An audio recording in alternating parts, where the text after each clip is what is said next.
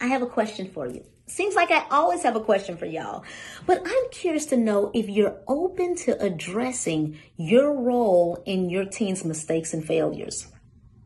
I did and I was. I engaged in collaborative problem solving with my teens so that we can address issues that could have stemmed from my behavior. And also, it helped us to identify solutions and strategies to prevent similar situations and to deepen our bond.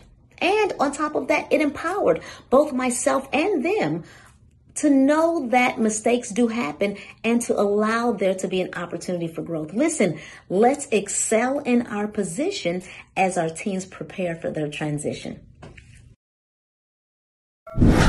I'm Dr. Michelle Lloyd. Short Cast Club